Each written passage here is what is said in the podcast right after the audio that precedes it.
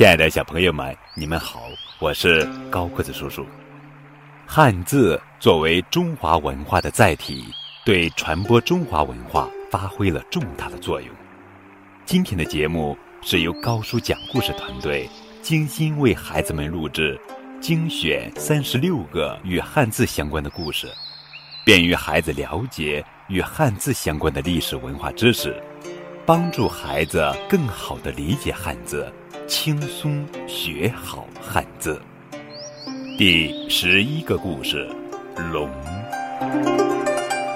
叶公好龙。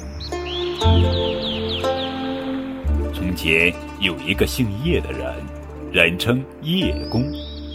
叶公特别喜欢龙，他屋内的梁、柱、门、窗都请巧匠雕刻上龙纹，雪白的墙上也请工匠画上了一条条巨龙，甚至他家所有人穿的衣服、盖的被子、挂的蚊帐上也都绣上了活灵活现的龙。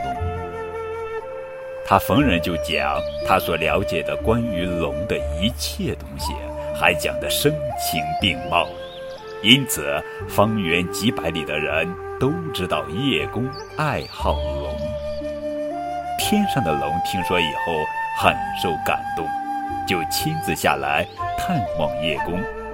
叶公一见真龙，当时吓得面色苍白。后来人们用叶公好龙比喻说是爱好某事物，其实并不是真的爱好。这就是汉字“龙”，叶公好龙的故事。